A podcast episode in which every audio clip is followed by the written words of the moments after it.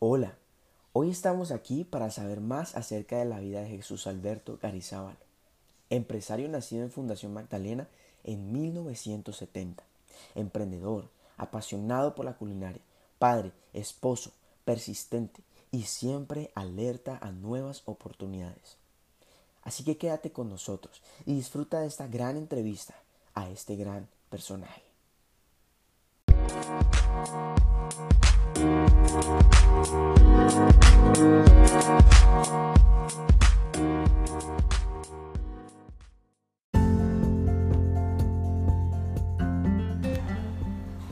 Eh, bueno, buenos días, don Jesús Garizábalo. Nos encontramos acá con José Luis Antonio Osa para realizar una entrevista.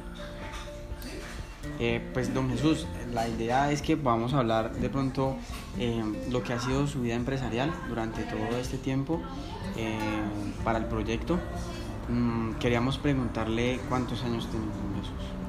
¿Cuántos años que perdón? ¿Tienes? De vida vamos a cumplir 49, ahorita en noviembre. 49. Don Jesús, queríamos preguntarle cómo se llama la empresa que en este momento tiene. Tenemos un grupo, tenemos pues, el negocio familiar, son unos restaurantes y unos salones de eventos. La razón principal se llama Restaurante Festino y tenemos otro que se llama Restaurante Balcón de Dapa. Festino lleva 18 años, cumplimos 19 ahora en enero y Balcón de Dapa es un restaurante de más o menos unos 8 años. Eso es lo que llevamos funcionando. Eh, es, o sea, la actividad entonces que ustedes hacen es más que todo para eventos. Eh, digamos que nosotros nacimos como restaurante. Inicialmente eh, fuimos concebidos como restaurante, pero digamos que en el transcurso del tiempo y por solicitud de, digamos, nuestros clientes se fueron haciendo eventos. Hoy en día tenemos dos negocios en mundo, restaurante y salón de eventos. Salón de eventos. Vale, eh, te queríamos preguntar de tu vida como profesional, si cuáles trabajos has tenido antes de querer ser como emprendedor, de montar tu propio negocio. Correcto, eh, digamos que mi vida laboral empieza aproximadamente hace unos 23 años. Empecé a trabajar con una empresa eh, de Bogotá que se llama Aerodelicia, que eran los que daban servicio a bordo a Bianca, Aerorepública, San. Yo eh, ingresé con ellos, después de un tiempo, tres o cuatro años, me fui para San Andrés, eh, perdón, inicié en Santa Marta como tal a trabajar con ellos. Abrieron una planta de producción en San Andrés, me fui para San Andrés, trabajé con ellos más o menos un año, año y medio, y después me vine para, para Cali. Me vine para aquí a Cali, llegué en el año 1985. Llegué aquí trabajando con la misma empresa, Aerodelicia, y aquí duramos con la parte aérea unos dos años y en el 2001 pues eh, digámoslo así no- me independicé a manejar el restaurante que hoy día manejamos Vale, perfecto. eh, don Jesús, ¿por qué decide venirse para Cali y no quedarse en Santa Marta? Digamos eh, cuando yo trabajaba en Santa Marta trabajé en un, en un hotel que se llama Santa Marta Hotel iba mucho iba mucho turista caleño. Y de una u otra forma me enamoré de las mujeres caleñas o sea me gustó me gustó su forma de ser la bueno la belleza caleña me atrajo. Digamos que eso fue lo principal. Cuando hubo la oportunidad que estaba en San Andrés que dijeron vamos a abrir base o en en Cali, eh, levanté la mano y, y me dieron una oportunidad y me vine para acá. Pero entonces cuando usted decide irse para Cali, también está todavía trabajando dentro de la empresa. Trabajaba con la empresa eh, Aerodelicias, aquí duramos, yo llegué en el 95 y yo estuve trabajando con ellos como hasta el, como hasta el 2000, 2000, 2000, 2000, a- 2001. En enero del 2001 ya, digamos que esa parte se deprimió, la parte aérea, se acabó el contrato que teníamos con, con Aerorepública, con, entonces eh, a- a- se abrió un restaurante y ahí empezamos a trabajar como independientes. O sea que ustedes decidieron volverse, o sea, usted decidió volverse empresario con base a que... Estaba quedando cesante, o sea, fue, algo ahí bien, bien difícil porque de todas maneras eh, el empleado siempre está acostumbrado a recibir sus quincenas, no está preocupado por nada. Ese paso fue un poquito difícil y más cuando no había formación académica secundaria, porque realmente cuando yo ya aquí yo lo que tenía era un bachillerato y uno que otro semestre de, sistema, pare de contar. Entonces se me dio la oportunidad, pues venía con unos conocimientos empíricos eh, y de una u otra forma, pues lo que hicimos aquí fue con tesón, con disciplina y con ganas de salir adelante y gracias a Dios hasta ahora todo ha salido bien. Vale, eh, te queremos preguntar cuáles han sido las mayores dificultades a las que te has enfrentado como dueño de tu propia empresa. Obviamente la formación, porque veníamos, veníamos información académica secundaria, no se había hecho un curso de administración, en fin. Entonces, en, eh, eso fue una parte difícil porque fue entrar a manejar una empresa, empezar a conocer el sistema de aquí de, Colombia, los requisitos que se necesitan eh, para, para tener una empresa formal, la parte económica, porque nosotros, nuestra digamos, nuestro núcleo familiar es clase media baja en ese, en ese tiempo. Entonces fue difícil porque fue empezar desde cero con lo que teníamos y, y bueno, eh, poco a poco fuimos eh, viendo todo lo que se necesitaba para, para tener la empresa en funcionamiento y la parte económica bastante difícil porque para tener un negocio necesitas tener un capital de trabajo. No teníamos capital de, trabajo, cero capital de trabajo. Eh, pues creo que al momento la disciplina, eh, el buen hábito de trabajar, el estar pendiente de tu negocio, estar viendo alrededor, pues nos ha llevado donde hoy estamos. O sea que asumieron un riesgo. Todo negocio es un riesgo, todo, todo. O sea, eh, yo tengo un dicho que nadie, ningún empresario monta una empresa para quebrarse. Entonces, pero sí se necesita algo de planificación de mercado. Entonces, en mi caso no hubo planificación, nada. O sea, monte algo y mira a ver qué pasa. Y eso fue lo que hicimos, entonces lo montamos y aquí estamos. Eh, eh, gracias a Dios en nuestro caso, pues e, el negocio funcionó. Aparte de que funcionó, es importante la disciplina, porque no, venía con formación académica, eh, digamos secundaria, no habían, no, venía, no teníamos un respaldo económico. Entonces fue, fue bien, digamos al inicio fue bien duro porque estábamos solos. Pero la, vuelvo y te digo, disciplina es importante. La disciplina es importante y nos hemos mantenido disciplinados y bueno, ahí estamos. Con respecto ahora que hablamos del tema de planeación, ¿qué tan importante te parece este tema y como el diseño organizacional para el buen desempeño de la empresa? Repíteme. ¿Qué, ¿Qué tan importante te parece la planeación y el diseño en una empresa? Digamos, hoy en día la planeación es todo. ¿Quiénes somos y a dónde vamos? Planeación es, digamos, en mi caso es eh, eh, restaurante y salón de eventos. Entonces nuestra eh, planeación es, bueno, el día a día, qué queremos a futuro.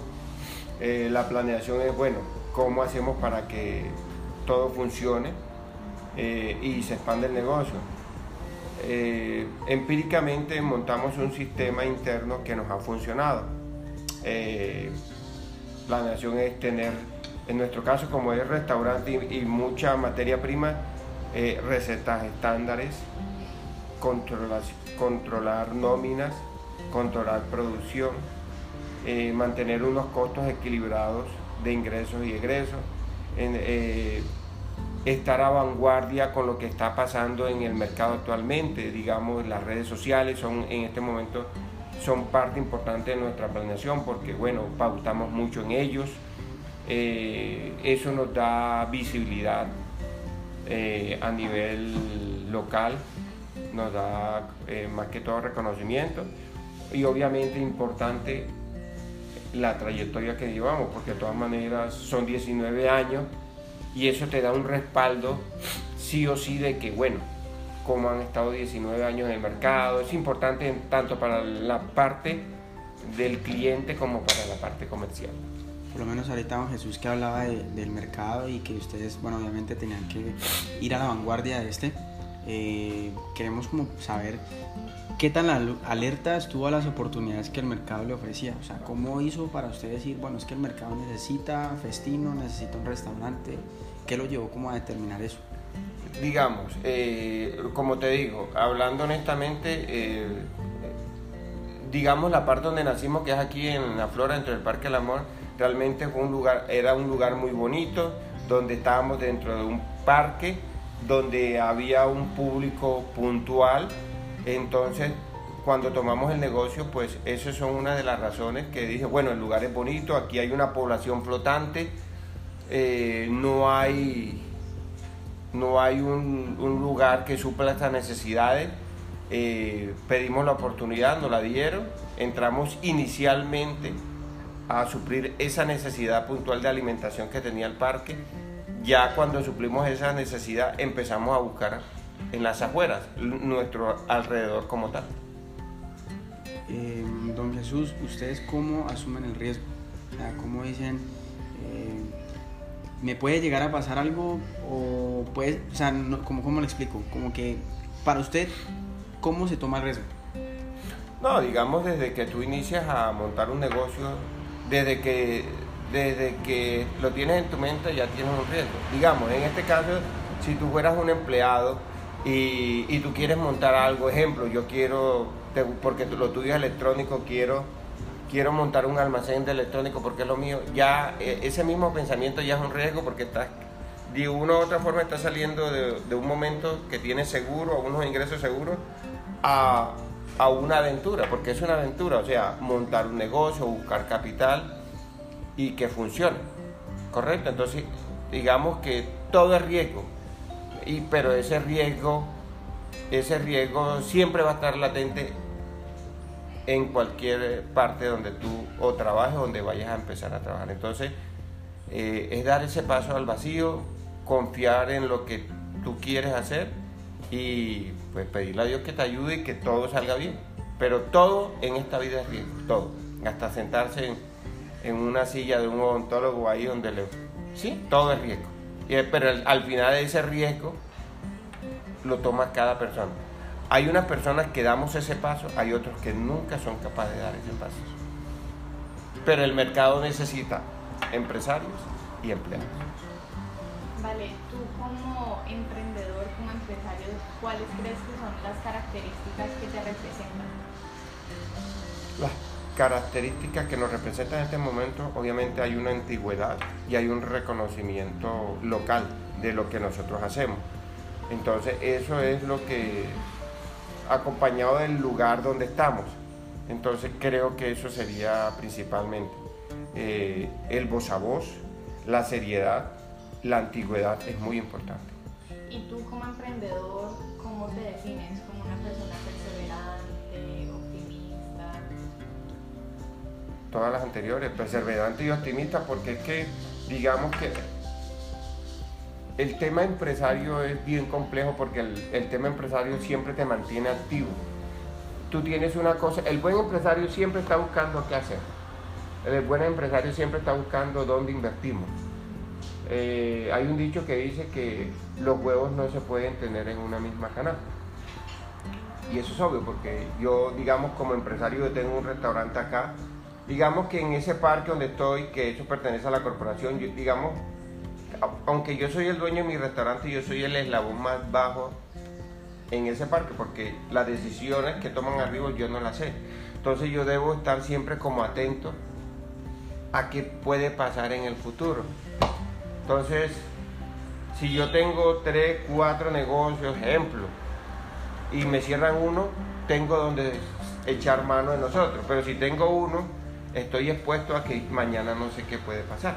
Entonces, digamos que el buen empresario está previendo esas cosas.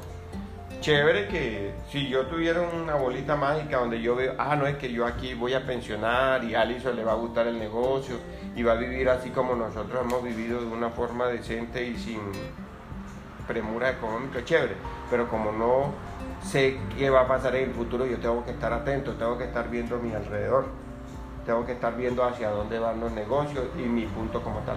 Digamos, ¿por, ¿por qué lo hago yo? Estoy buscando qué más hacer, porque digamos, donde estoy yo no es un lugar propio, es un lugar que es de una, digamos que del municipio. Entonces, esos, esos son lugares eh, políticos, entonces tú sabes que lo pasa, pues, hoy viene un político, no, ya quitémoslo, vamos a, a dárselo a otro, entonces uno tiene que estar alerta a todas esas circunstancias y a todas esas variantes, entonces ahí está. En este momento, don Jesús, hablando de que, que, bueno, el- que usted no deja todos los huevos en la, en la misma canasta, eh, ¿qué tipo, o, o sea, cuántas asociaciones o en este momento actualmente cuenta con socios? Digamos que eh, eh, el restaurante, a pesar de todo, eh, siempre ha sido un negocio, lo inicié, lo inicié hace, ¿qué? 18 años solo. En este momento realmente lo que no, el- digamos la, la buena disciplina nos ha dado para, para montar otras cosas. Hemos tenido varias cosas donde algunas nos ha ido bien, otras no nos ha ido tan bien. Eh, en este momento la sociedad es una sociedad familiar, donde, digamos, yo eh, soy cabeza de, digamos, de estos tres negocios que tenemos, eh, eh, socia mi esposa y socio nuestros hijos. Entonces, los convertimos en SAS, donde ellos son, eh, decidimos que el negocio fuera familiar y que todos fuéramos estuviéramos comprometidos con el negocio y todos estamos comprometidos con el negocio, yo como cabeza, mi esposa como, como, como ayuda idónea y nuestros hijos pues que de una u otra forma poco a poco lo hemos ido involucrando. Alison pues eh, cuando está en sus vacaciones ella va, nos compromete, se mete en el negocio, conoce un poquito el negocio, trabaja con nosotros. eh, eh, hay recursos que consigue de ella porque ella trabaja trasnoche también y de eso se trata. Al final, eh, cuando nos cansemos, digamos, porque todos vamos hasta allá, si ellos quieren seguir con el negocio, pues que sería lo que uno quisiera, pues chévere, si no, pues ya la decisión es de ellos. De pronto hablando de, de- de ese, de ese tipo familiar, o sea, la idea es que se continúe siempre la línea generacional. Digamos que no es lo que, digamos que ese es el sentir y el querer, pero no sabemos qué va a pasar. O sea, si Allison en este momento que lo está estudiando, que está estudiando una carrera importante, donde tú sabes que todo es un, puede que- estar en una muy buena ah, multinacional, puede bajar, puede hacer mil cosas, pero también está la posibilidad latente de nuestros negocios, porque son unos negocios que bien manejados dejan una rentabilidad importante que, que, no, eh, que no te vas a ganar salido de la universidad en dos, tres, cuatro años, porque tienes que empezar a hacer. De todas maneras, a mí me gustaría que, que, pues, que, que ella fuera, conociera el mercado y mire cómo es la realidad. Y después, si alguna cosa, aquí están estos negocios donde pu- puedes, puedes tener éxito y en el futuro puede, puede, puede crecer más porque el negocio donde estamos puede crecer mucho más. Hablando de ese crecimiento, don Jesús, ¿usted ha considerado mantener ese negocio solamente nacional o, extra, o internacionalizarlo? No, la realidad es que por nuestro capital y por, porque son negocios muy personalizados, realmente está, está en un negocio muy, eh, muy regional. De todas maneras, eh, sí, claro, o sea, yo, si tú me dices, "Ay, tú puedes y tú quieres montar un negocio en, en Santa Marta, sí, en Barranquilla, claro, pero de todas maneras necesitamos recursos. Entonces ya para pensar en, un- en, en sedes por fuera de, de- de- Cali ya tenemos que empezar en un capital importante, porque te van a necesitar desplazamiento, en fin, pero sí, ese es el, ese es el sentir de todo, que todo el mundo te conozca. En cuanto al crecimiento, ¿cómo has hecho para mantener innovación, para que la empresa no se estanque y para que los clientes sigan estando satisfechos? pues como todo, uno, uno el día a día va viendo, tú tienes que estar pendiente de, de, de lo que hay a tu alrededor y estar a vanguardia. Afortunadamente hoy todo es mucho más fácil con las redes sociales. Yo hoy puedo entrar a mi competencia y ver decoraciones que ellos hacen, puedo entrar a un restaurante y puedo ver lo que hacen, voy a lugares, a restaurantes donde veo locaciones, qué bonito. Entonces, digamos, yo como empresario yo tengo que estar viendo, tengo que estar visitando a mi competencia. ¿Sí? Entonces, ¿tú consideras que la competencia genera innovación? Claro que sí, claro, la competencia, la competencia es la que te mantiene activo. La Cuando tú estás solo en el mercado, tú piensas que todo lo estás haciendo bien, que tu silla es buena, pero cuando hay competencia y vas a otros lugares, yo veo, uy, pucha, mira esta silla, mira, uy, mira, mira la decoración, mira la lámpara, mira cómo están vestidos. Claro, la, o sea, el, empresario, el buen empresario entiende que la competencia es necesaria, una competencia sana y honesta es, es, es, es buena porque te mantiene, te mantiene activo, te mantiene vivo, te mantiene, es bueno para tu negocio cuando, cuando tienes visión, porque hay otros que, eh, que llega la competencia y ellos siguen lo mismo y lo mismo y lo mismo y lo mismo, tradición, pero el buen empresario sabe que tienes que estar innovando. Don Jesús, hablando un poco más de su vida personal, o más bien de la niñez, ¿cómo, eh, ¿qué papel jugaron en su vida sus amigos o las personas que más se rodeaba ahorita en su personalidad como empresario, como papá, digamos en su vida, cómo ha influido ese tipo de personas? Digamos que eh, yo, yo vengo de, de un pueblo del Magdalena que se llama Fundación, una niñez bastante tranquila. Eh, vengo de, de un colegio público donde tú sabes que los recursos son bastante limitados. Había de todo, lo que pasa es que digamos que en nuestra época esa parte social no era tan marcada como ahora. Todos éramos iguales. Habían unos que tenían mejores recursos, pero siempre tuvimos, digamos, la amistad siempre fue pareja. Nadie vio que es que él tiene un- una bicicleta que no. Siempre fue muy, esa, esa parte de, de nuestra adolescencia fue muy chévere. Nadie le tiró al uno porque es que el otro tiene, o es que yo no tengo zapatos. No, fue, fue digamos que esa amistad fue muy chévere en eso, todo fue muy parejo. ¿Cómo influenciaron los amigos realmente? Pues no, la verdad, no, fue, crecimiento personal. Digamos que la vida a cada uno le va abriendo camino y, y todos tenemos oportunidades, todos tenemos oportunidades en la vida. Eh, hay pues aprovechar lo que, lo que te da la vida. Digamos en mi caso yo empecé a trabajar en un hotel, ahí se me dio una oportunidad, la aproveché, aprendí. Cuando salí de ahí se me presentó otra, otra oportunidad, una muy buena oportunidad, que esa buena oportunidad por, por ser buen trabajador y por ser eh, disciplinado es lo que hoy en día estoy. O sea, cuando demuestras que tienes capacidad, que eres honesto, trabajador, tu jefe siempre te va a tener en primera línea. Entonces, ese- esa forma de ser mía, trabajador, responsable, eh, y gracias a Dios es lo que me tiene hoy acá. ¿Considera usted que su familia de pronto ha influido en esa parte de que se interese en los negocios, en el emprendimiento? Digamos que a nivel de familiar, digamos que yo eh, eh, podría, podría pensar, podría pensar que el primer empresario creo que he sido yo. A nivel de familia, viéndolo así, creo que así, empresario, creo que sido. O sea, ya hay otros que han seguido, pero, pero ah, creo que, que como tal, como negocio propio, creo que yo.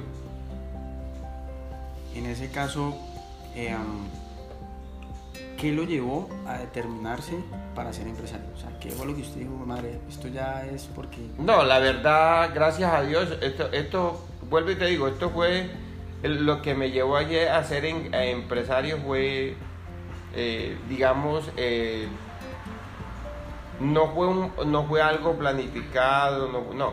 sencillamente fue, trabajaba en una empresa, la empresa iba a cerrar, eh, había la oportunidad de este negocio, ¿era eso o, o váyase para Bogotá o que nunca me, nunca me gustó Bogotá? para porque no era lo mío, no era mi ambiente. O, donde, o me iba para Bogotá o me quedaba aquí en Cali y eh, era quedarme aquí en Cali con el restaurante. Decidí quedarme aquí en Cali con el restaurante y empezar, empecé, eh, inicié esa aventura. Y bien, nos ha ido bien, gracias a Dios. Ahorita algo, yo he escuchado, pues a lo largo de lo que hemos hablado, he escuchado algo curioso y, y es la parte de que mencionó ahorita que eh, su esposa es su ayuda idónea, que gracias a Dios era, queremos como también enfocarnos en esa parte. Es la religión, ¿usted cómo, cómo cree que eso ha influido en, esa parte de ser empresario, de, conectarse pues con los negocios? No sé si tuvo algo que ver. Digamos que, aparte de religión, eh, digamos que la religión es una forma de vida y no, es, no se trata de ser ortodoxo, pero digamos que la religión lo que te dice es, ¿qué es la religión? Vivir decentemente vivir bajo unos preceptos. Yo no soy perfecto, yo no soy perfecto, no he sido una perita en dulce. Pero digamos que cuando te encaminas en la parte de la religión, tienes mayor disciplina, porque digamos, ese temor a Dios eh, te marca unas pautas importantes. Ejemplo, eh, tú sabes que, que robarle a tu, a tu amiga es malo pero cuando uno está fuera de esa, digamos, de, esa línea, tú le robas. Tú sabes que está mal, pero, pero cuando ya tú tienes esa parte, digamos, religiosa en tu parte, tú sabes que está mal. Y que tú sabes que hay alguien que te está viendo. Y que al final todo lo cobra. Entonces, digamos que es una parte importante. Ha sido una parte eh, importante. Digamos que yo nunca he estado así muy metido en la religión pero digamos de unos años para acá he, estado más comprometido, hemos estado leyendo mucho más palabras. Entonces esa parte nos ha ayudado mucho a disciplinarnos, a estar mucho más tranquilos, ¿sí? Obviamente sumado a tu disciplina, a hacer las cosas bien, a, planificar, pues una, o sea, es un conjunto, ha sido, ha sido un, un conjunto bien importante, digamos, en parte de nuestras vidas, la verdad que sí. Y hablando de eso, o sea, ahorita aplicando eso de los valores, la ética y todo, pues que la religión también nos enseña, eh, con base a lo que usted me decía ahorita, de leer la palabra y todo, ¿usted cree en la, ley de la, de la, siembra y la cosecha? Lo que usted ha sembrado hace muchos años. Claro, toda la vida, el que no siembra no recoge. Así de sencillo. El que no siembra no recoge. Si tú tienes un campo, pero no le tiras una semillita, nunca vas a tener un árbol. Entonces, no puedes, pero si yo tiro una semillita y vengo y la riego, yo sé que a lo largo del tiempo y voy a tener algo, ¿correcto? Entonces, ahí aparte, no es solamente es estar pendiente de esa siembra, porque yo no es tirar y irme, no, es tirar y, vas a ver, vas a ver los frutos. Y creo que aplicado a mis negocios ha sido eso. Me dieron una, un lugarario me dieron semilla, busqué la semilla, la sembré y estuve pendiente y estuve pendiente y ha florecido durante 18 años. Entonces, eh, claro que sí, si siembras y estás pendiente vas a tener resultados. Vale, en cuanto a la empresa, ¿cuál es tu método de selección para ingresar personal y que sepas que ellos están involucrados en la empresa para su éxito? Digamos, vuelvo y te digo y, y desde que inicio, esto esto lo que yo, digamos que este, el negocio como tal me hizo ser empresario, jefe de recursos humanos, porque son negocios personales, donde tú eres, tú eres, es el motor de tu empresa. Entonces, ¿cómo ha sido esa, esa parte de la acción? Ha sido una parte difícil porque todo ha sido, digamos, como en base a tu experiencia, como en base a lo que tú sabes como nosotros estamos involucrados en el negocio y todos los días vamos y todos los días metemos, entonces digamos, eh, en este momento voy a buscar cocinero y con la, experiencia te la va dando el tiempo. Entonces digamos, si en este momento yo voy a buscar una, una persona, pues voy buscar, miro su perfil, miro su experiencia, cuánto tiempo ha trabajado en una empresa, cuál ha sido su desempeño, en fin o sea, ha sido más con lo que he escuchado a mi alrededor, con otros empresarios, de forma excepcional, con amigos que tengo que son de recursos humanos. Entonces, tú escuchas todo eso y, lo, vas, lo, lo vas implementando. Y ya lo demás, todo empleado es una lotería. Todo empleado es una lotería. Te salen buenos, te salen regulares, te salen malos, pues. pero al final eh, la experiencia tuya es la que te da esa pericia para, para seleccionar y pues y, y que todo funcione bien. En, cuanto a motivación, ¿qué consideras que es lo que te motiva a seguir siendo empresario y digamos no decir me casé, ya voy a buscar trabajo en otro lado, voy a ser empleado? ¿Qué es lo que te motiva? No, digamos que lo que me motiva obviamente eh, Dios, eh, mi familia, importante, mi núcleo, eh, mi núcleo de amigos y digamos mis empleados. sé que hay personas que dependen de nosotros, de lo que nosotros hacemos. El ser empleado, esto me mantiene vivo, a mí me gusta lo que yo hago.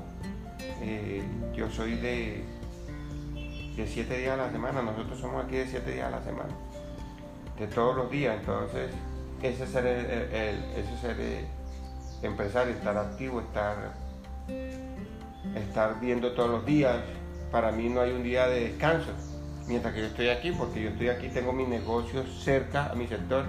Y si hay una persona que me llama hoy, yo en este momento puedo estar aquí, me puede entrar una llamada y alguien necesita un evento. ¿Ves que mañana necesito algo, 50? Yo voy y le muestro y decirle, ¿sí? Entonces, eso me mantiene activo, me gusta, me ha dado reconocimiento, eh, me conoce bastante, bastante personas eh, y como todo, tiene unos amores, tiene unos desamores, pero en general creo que es más lo positivo que lo negativo. Ya, pues nosotros siempre hemos escuchado como en la vida cotidiana que uno le dicen los errores, te hacen crecer, te hacen mejorar. ¿Cómo crees que eso funciona en las empresas? Claro, o sea, bien dice el viejo adagio, más sabe el diablo por, por Dios que por diablo. Experiencia. La experiencia te lo dan. Eh, la experiencia y el aplomo te lo, dan, los años. Y uno aprende de sus errores. Y los, los errores, los errores edifican. Los errores te edifican. ¿Por qué? Porque tú aprendes los errores. Nadie, nadie nace sabiendo. Entonces, un error te ayuda a mejorar tu servicio. En mi caso, los errores me ayudan a corregir, a mejorar lo que nosotros hacemos. Eh, acuérdate que una mala, una, un cliente insatisfecho hace por 10 mil. Porque la publicidad mala corre. Pero 100 personas, una persona mala porque nos pasa. Tú ves mi, mis estados y y en los restaurantes se maneja mucho. Cometes un error y la persona sale de ahí, ahora te escribe en Facebook y te acabó el restaurante en dos segundos. Entonces, pero la persona que fue, que fueron 200 y no les fue, de esos 200 te montan 10. Entonces, si fuera más lo bueno, me colocaran más lo bueno que lo malo, mi estado estaría, eh, el, ese comentario malo es opacado por los 50 buenos. ¿Ya me entienden? Entonces, eh, digamos que eh, hay que estar en, activo en todo. Ahorita hablaba del trabajador, que era una lotería, y hay una pregunta interesante, bueno, son dos, pero pues voy a hacer una y es, ¿usted qué, qué, opinión o qué mentalidad tiene acerca del trabajador colombiano? No, el trabajador como, eh, colombiano por esencia somos buenos trabajadores. Como te digo, hay de todo. Pero en general, el trabajador colombiano es, bueno, es un trabajador comprometido. O sea, todas las, todas las regiones, eh, eh, todas las regiones, en todas las regiones vas a encontrar buenos, malos. Digamos, en nuestro caso, muy jocosamente, cuando, cuando llegamos aquí, ah, que es que el costeño es mamador de gallo, es flojo. Y nosotros siempre decíamos, los invitamos que vayan, trabajen en, la costa a 40 grados. Los invitamos, vayan. Ya me entiendes, y aquí, aquí hay como, hay de todo. Yo tengo que ver, yo me tengo que acostumbrar a la idiosincrasia, a la idiosincrasia de, de cada región. Tengo que aprenderla. Entonces, digamos, el trabajador caleño tiene una idiosincrasia y todos en las regiones tienen una forma de ser diferente. Tienes que llegar, a mí me ha costado, a mí me costó inicialmente. Digamos que nosotros allá en la costa somos muy acelerados, hablamos rápido. Entonces, a mí me ha tocado moderar y ajustarme un poco a la, a la idiosincrasia del, del caleño, sin dejar, sin dejar de ser, eh, eso no quiere decir que yo me acostumbré como tal 100% al caleño, no, no, me eh, conocí la idiosincrasia del caleño y a partir de ahí empecé a trabajar con ellos. Eh, me ido, en general, si tú me pones una escala, me ha ido muy bien con el trabajador caleño. He tenido buenos, he tenido regulares, he tenido malos. Pero como en toda empresa, el bueno siempre se queda y cuando hay un trabajador malo, sencillamente lo, lo pones a un lado y buscas al que realmente está comprometido. Eh, mm, hablando un poco de, pues sabemos que hay una problemática en, cuanto a la crisis de, de, Venezuela y es el tema de que muchas personas están llegando a Cali y a Colombia. Eh, uno analiza y hay muchas empresas que lo que hacen es contratar personas venezolanas para, obviamente, eh, están buscando trabajo, pues es bueno para ellos, pero también lo hacen por el tema de costos. No sé usted qué piensa de eso. Vuelvo y te digo, cuando cuando, cuando tienes eh, honestidad, en tu corazón, sabes que, ejemplo, cuando digamos que yo no te puedo decir que es que, ay, que es que, mejor dicho, el Papa está sentado aquí, está, no. Pero digamos que he sembrado buenos principios, a pesar de, digamos, de la escasez que hubo, fui criado con, con, disciplina. Digamos que yo en este momento tengo tengo restaurantes y tengo empleados eh, venezolanos. Y como tal a ellos les pago igual que a un, que a un, que a un, colombiano. Tal cual.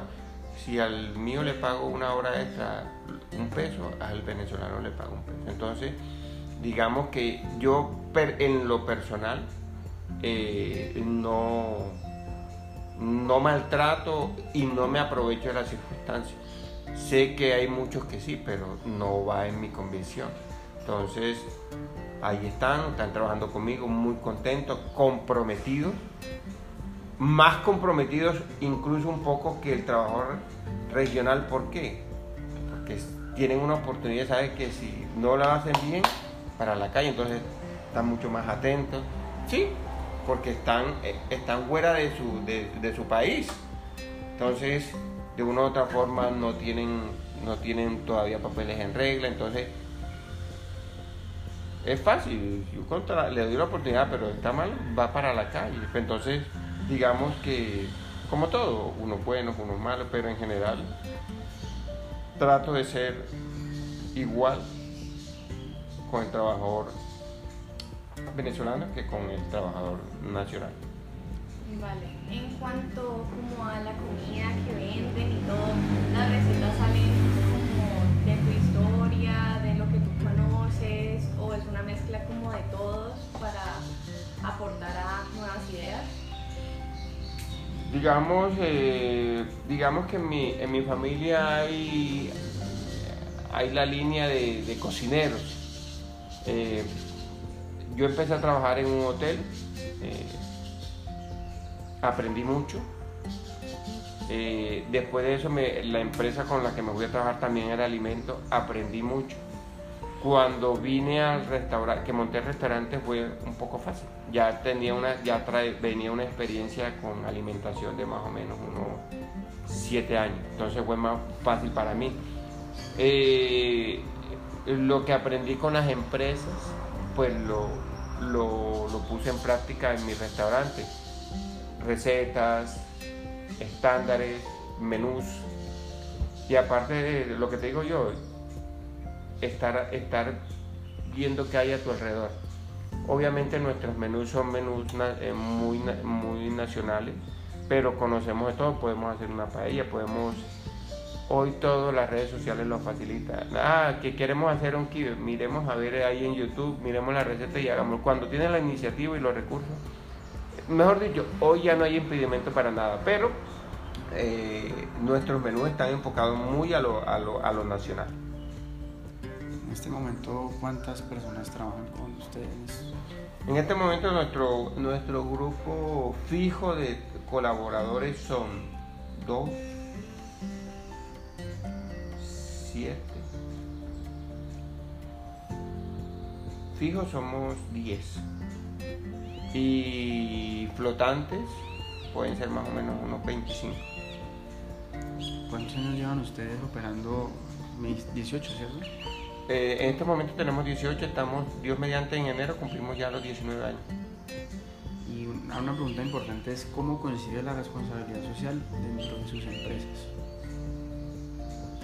Pues eh, pagando lo que dice la ley, que son las prestaciones, eh, afiliación a, a- a salud, EPS, EDL, pensión, en fin. Vale, pues ya finalmente para concluir, eh, la pregunta final sería, ¿cómo te ha influenciado eh, este trabajo en tu vida? ¿Te ha traído felicidad? ¿Te sientes orgulloso? Todo en la vida son amores y desamores. Eh, no, claro, de todo, como una relación. Esto es una relación, pero es una relación muy laboral. Eh, me ha traído felicidades, me ha traído momentos de angustia, me ha traído dificultades. Pero vuelvo y te digo, gracias a Dios han sido más las felicidades y los éxitos que, que las dificultades. Entonces, como una relación, siempre vas a tener dificultades, siempre vas a tener dificultades. Hay que eh, eh, tener, digamos, la sabiduría de, de esas dificultades, se aprende. Y yo de esas dificultades he aprendido. Eh, pero en general, muy satisfecho con lo que hago, me gusta lo que hago, me apasiona lo que hago.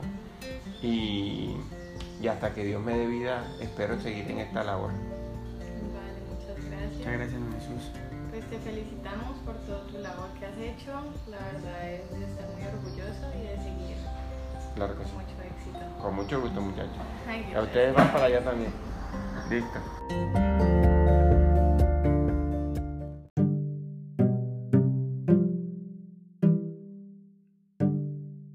Asimismo, podemos concluir que don Jesús Garizábalo posee características que hemos visto alrededor del curso de empresas y empresarios.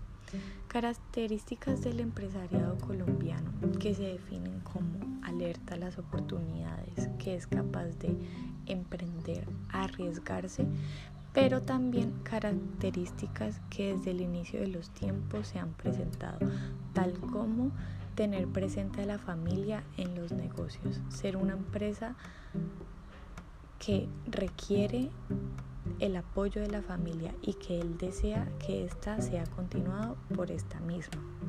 De esta manera vamos a concluir este podcast. Muchas gracias a todos los que escucharon y esperamos les sirva para su fortalecimiento académico.